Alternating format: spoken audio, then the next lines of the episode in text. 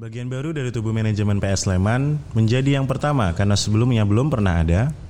Saya Panji Rangi, selamat datang di Pasas Podcast dan aku sekarang bersama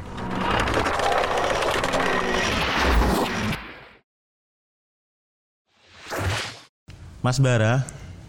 Halo. Halo, Mas gimana Panji. kabarnya? Baik-baik. Halo, man-man di rumah.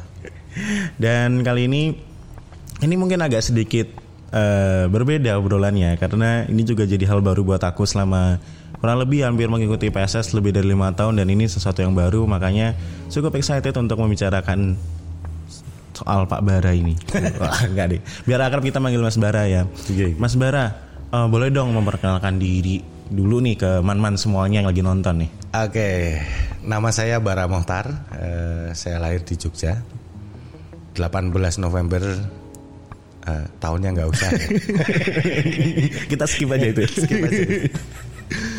Oke. Eh, eh, eh, baru gabung sih di PSS Sleman. Eh, ber- menjalani minggu pertama malah ini ya. belum lama-lama gitu. Tapi dulu eh, apakah juga mengikuti sepak bola Indonesia atau justru mengikuti sepak bola di luar gitu?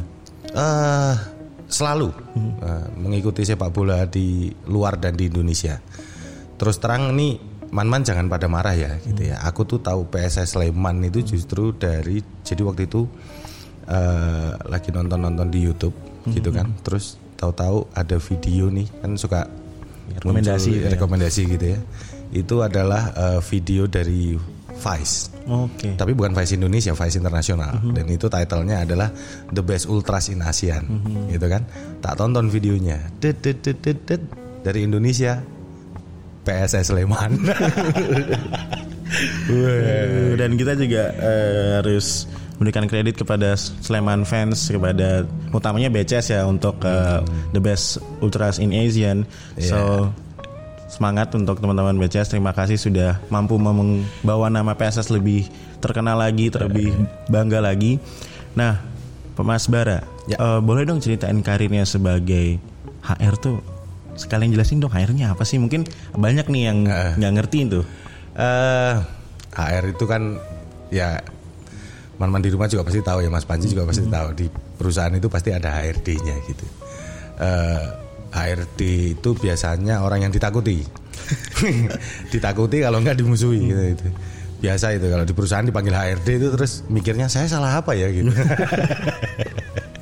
Oke, karir saya di HRD itu hmm, sebetulnya nggak lama-lama sekali lah, tujuh tahun.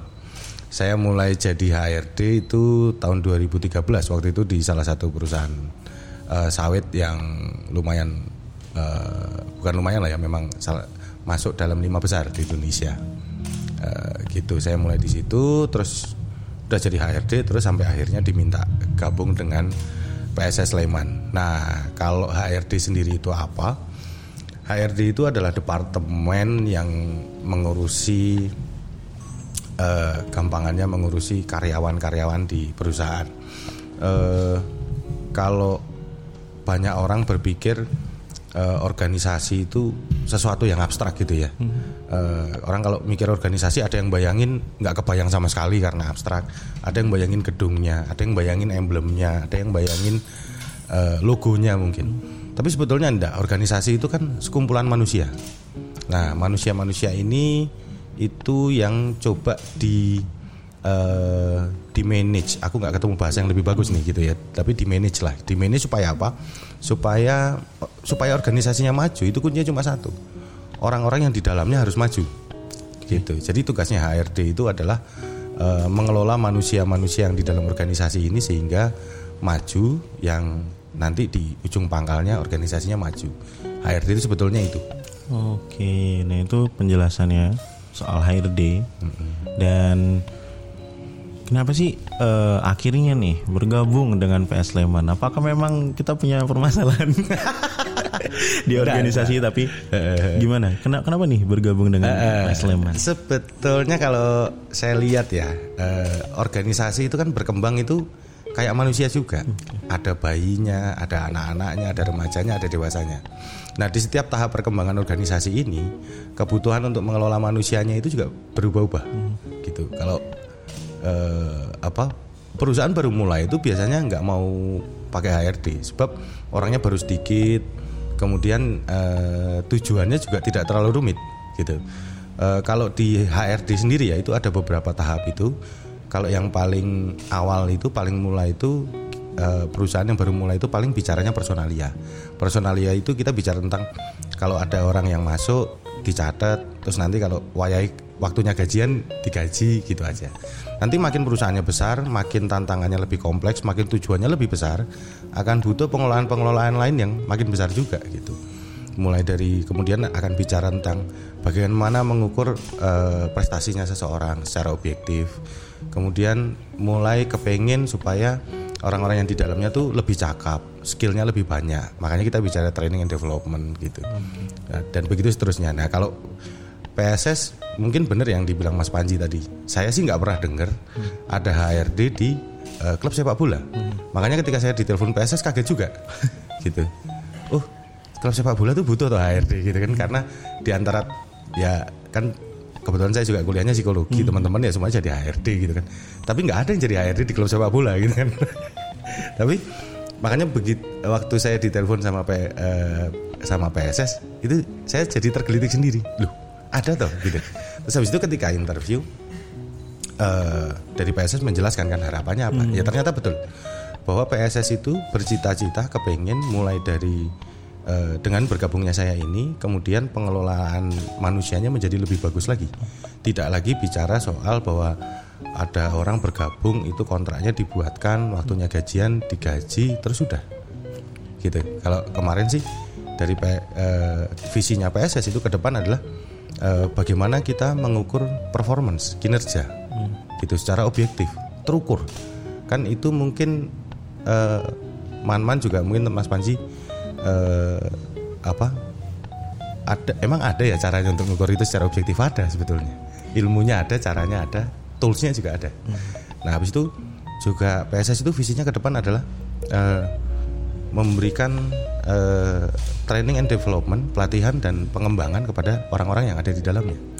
Jadi dan itu berlaku untuk seluruh bagian dari organisasi nggak cuma manajemen saja tapi ke pemain juga gitu. Karena juga di dunia eh, apa di dunia psikologi dan HRD itu ada beberapa hal-hal baru yang sebenarnya bisa diterapkan di klub sepak bola. Untuk membuat klub sepak bolanya itu jadi makin bagus jadi makin keren lah gitu kan.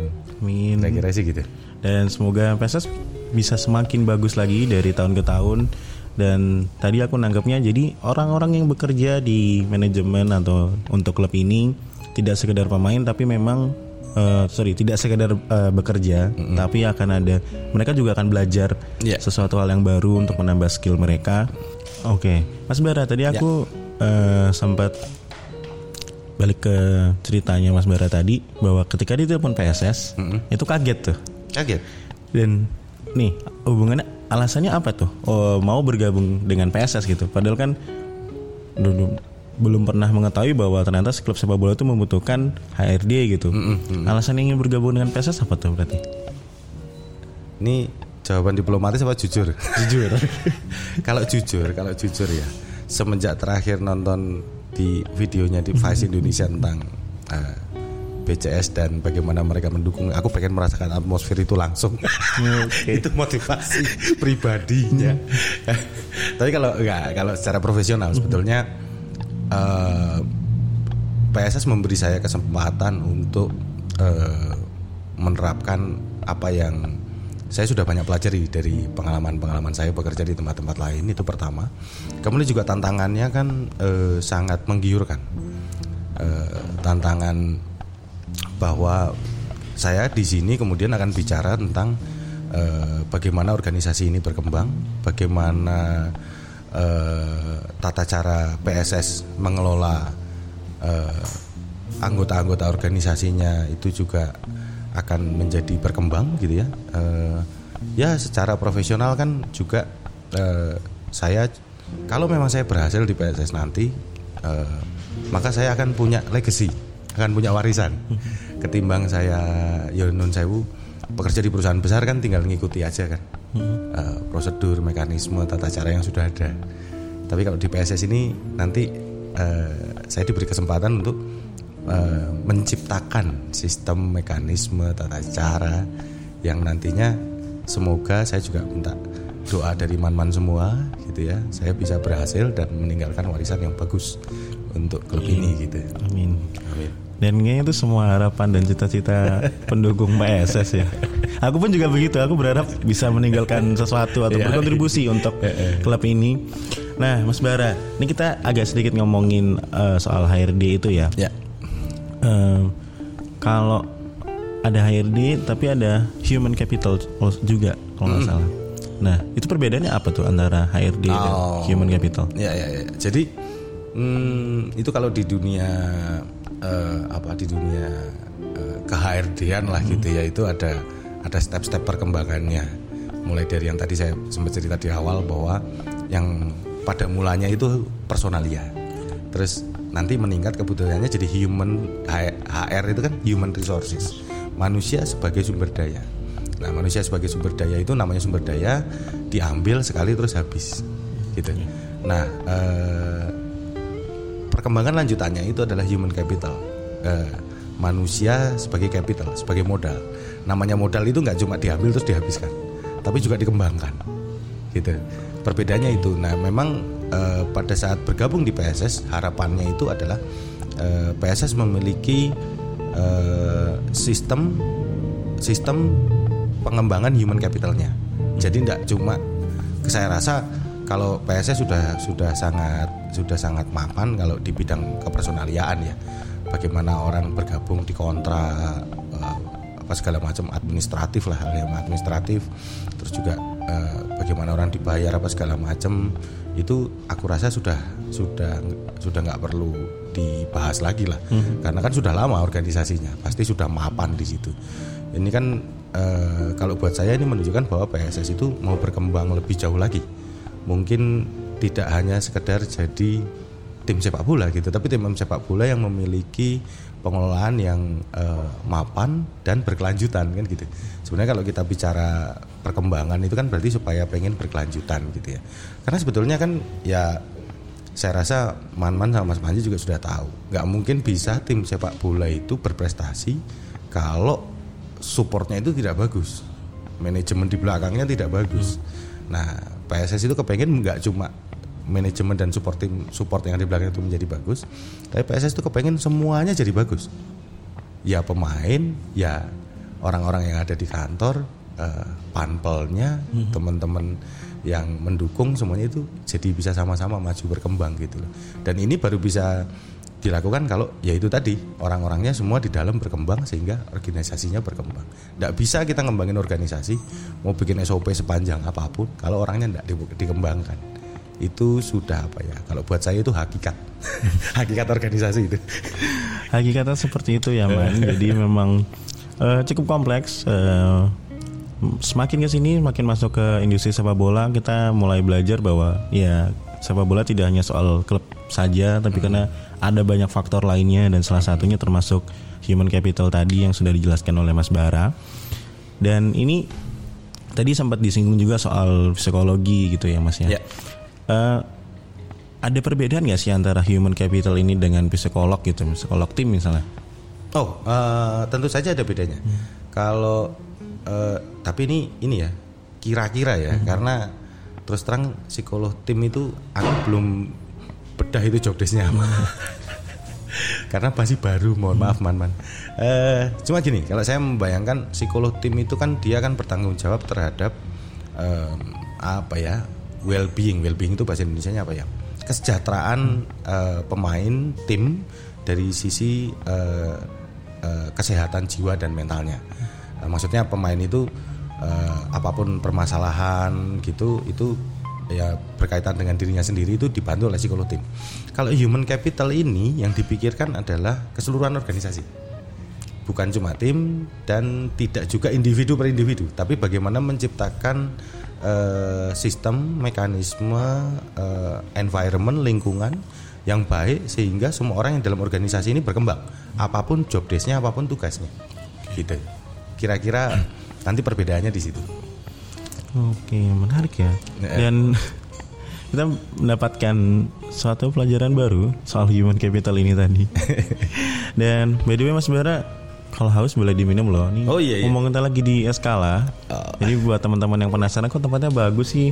Mas Panji ya, ini tempatnya lagi di Eskala dan kalian bisa searching di Instagram kalian @eskala Jogja. Itu lokasinya ada di Jalan Palagan kilometer 7. Kalian bisa mampir ke sini nongkrong di sini. Mas Bara gimana nyaman nih? Kita di Eskala. Nyaman. Nyaman ya? Kopinya enak. saya tukang ngopi, jadi yang penting kopi. Nah, selanjutnya nih sambil kita ngopi-ngopi eh, lanjut lagi nih Mas Bara soal masih soal human capital ini. Eh, kalau tugas dari human capital di manajemen sepak bola Mm-mm. itu kan tadi beberapa sudah sudah disebutkan sebenarnya.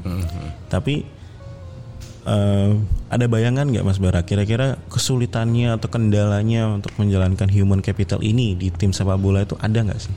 Kendala pasti ada ya. Cuma kalau dibayangin, saya tuh nggak suka bayangin. Saya sukanya nanti kalau dijalanin apa yang muncul itu saya hadapi gitu. Eh, yang yang jelas kan target dari human capital itu satu kok, nggak rumit. Target itu jelas, cuma satu. Yaitu apa? Human capital itu biar bagaimanapun adalah bagian dari support. Maka tujuannya human capital itu adalah supaya organisasi mencapai tujuannya apa pun tujuannya. Nah sekarang tujuannya PSS apa pun yaitu kita harus mengarahkan ke situ. Jadi kita ini di human capital bukannya terus eh, langsung bikin training eh, dari A sampai Z gitu untuk karyawan untuk pemain. Enggak, enggak seperti itu. Jadi nanti pasti apa pun yang kita lakukan itu adalah dalam rangka PSS mencapai tujuannya. Jadi bukan tujuan human capital, tapi tujuannya PSS gitu. Oke, jadi nanti akan dikombinasikan terlebih dahulu dengan tujuannya PSS. Bukan dikombinasikan mas, memang mengarahnya ke tujuannya PSS. Oke, Gitu. jadi memang Eh. seperti itu. jadi apa pun tujuannya PSS, nanti Human human capital capitalnya. ada di sana Ah, gitu gitu. untuk menjadi support sistemnya.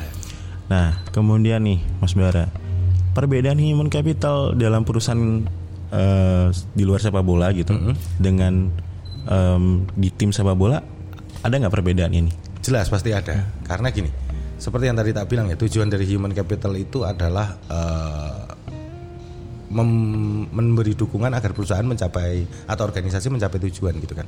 Nah kalau di perusahaan-perusahaan lain itu kan kebanyakan eh, proses bisnisnya itu eh, dari hari ke hari itu ada dan jelas. Nah kalau di sepak bola nih agak unik gitu Eh, karena semuanya isinya manusia gitu kan. Eh, sepak bola itu diukur keberhasilannya dari keberhasilan timnya. Eh, timnya itu isinya manusia juga gitu kan. Jadi gimana caranya kalau di tim sepak bola ini human capital memberikan dukungan, menciptakan cara-cara, menciptakan lingkungan agar orang-orang terutama anggota timnya itu bisa hmm, gampangannya gini, merasa tenang, merasa aman dan sehingga bisa mengeluarkan potensi paling terbesarnya sehingga berprestasi. Nah, itu challenge utamanya. Kalau di perusahaan lain kan kita bicaranya gimana orang supaya bisa fit di dalam environment untuk eh, supaya proses produksi lancar dan tidak terhambat kan gitu. Nah, tapi ini kan proses produksinya itu ada lagi gitu loh. Nah, kalau di tim sepak bola, kalau kita mengumpamakan proses produksinya itu kan bagaimana pemain bermain di lapangan gitu. Ya, yang ini sih yang agak agak beda ya dan butuh dan jadi challenge buat saya sendiri. Karena terus terang ya saya baru kali ini masuk uh, ke manajemen sepak bola ya. Sebelumnya sih di perusahaan gitu ya. Tapi kurang lebih saya udah paham bahwa memang kalau dibilang produksinya yaitu adalah ketika tim berada di lapangan uh, sedang bertanding melawan klub lain. Itulah proses produksinya. Dan saya harus uh, berpikir gimana caranya supaya pemain itu ketika di lapangan bisa mengeluarkan potensi terbesarnya.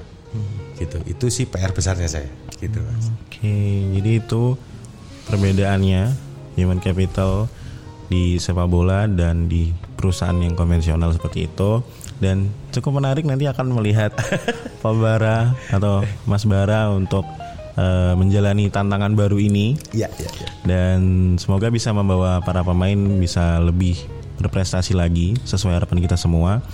Nah, Mas Bara, this is my very last question. Menurut Mas Bara, bagaimana atau apa harapan dan cita-cita seorang human capital dalam tim sepak bola? Uh, apa ya? Uh, saya tuh baru jadi belum belum bisa berharap banyak terhadap diri saya sendiri cuma yang sederhana gini aja sih saya uh, saya cuma kepingin uh, bahwa nanti di perjalanannya karena ini adalah sesuatu yang baru hmm. dan sesuatu yang baru itu um, tidak melulu bisa mulus diterima oleh para stakeholder yang ada dalam perusahaan dalam organisasi lah ya hmm. uh, stakeholdernya kan kalau di sepak bola kan ada pemain ada manajemen ada pemilih, ada teman-teman fans gitu kan, teman-teman BCS gitu ya. Semoga sih apa yang kita coba uh, buat dan lakukan di PSS itu bisa paling tidak uh, diterima dengan dengan lapang dada dulu deh kalau dengan baik kan baru ya. Karena itu di mana-mana kan kalau ada sistem pasti ada perubahan-perubahan. Saya sih cuma berharap perubahan yang saya bikin itu bisa memberi keyakinan untuk semua stakeholdernya PSS uh, eh, bahwa ini kita sedang menuju ke arah yang lebih baik dan bukan yang sebaliknya. Gitu. Harapannya sih baru berani itu aja dulu deh. Amin amin. Semoga bisa lancar jaya dan tercapai dan man-man semuanya bisa trust nih sama Mas Bara karena ini mohon, juga sesuatu baru mohon dukungan dan bantuannya Amin. Dan terima kasih Mas Bara atas waktunya. Sama-sama terima kasih juga sudah diundang dan bisa uh, bercerita kepada Mas Panji dan Man-Man semua. Uh, Kose. Terima kasih juga buat Sleman fans di mana pun kalian berada yang sedang menonton video ini. Kalian bisa follow Instagram PSS Podcast di @pss underscore podcast dan kalian juga bisa follow kita di Twitter di @pssofficialpod. Seperti itu, terima kasih buat semuanya yang sudah nonton. Terima kasih juga buat Eskala. Kalian bisa searching di Instagram mereka di @eskala_jogja. Aku Panjirangi menutup episode kali ini. This is Story of Super Elja. Ciao.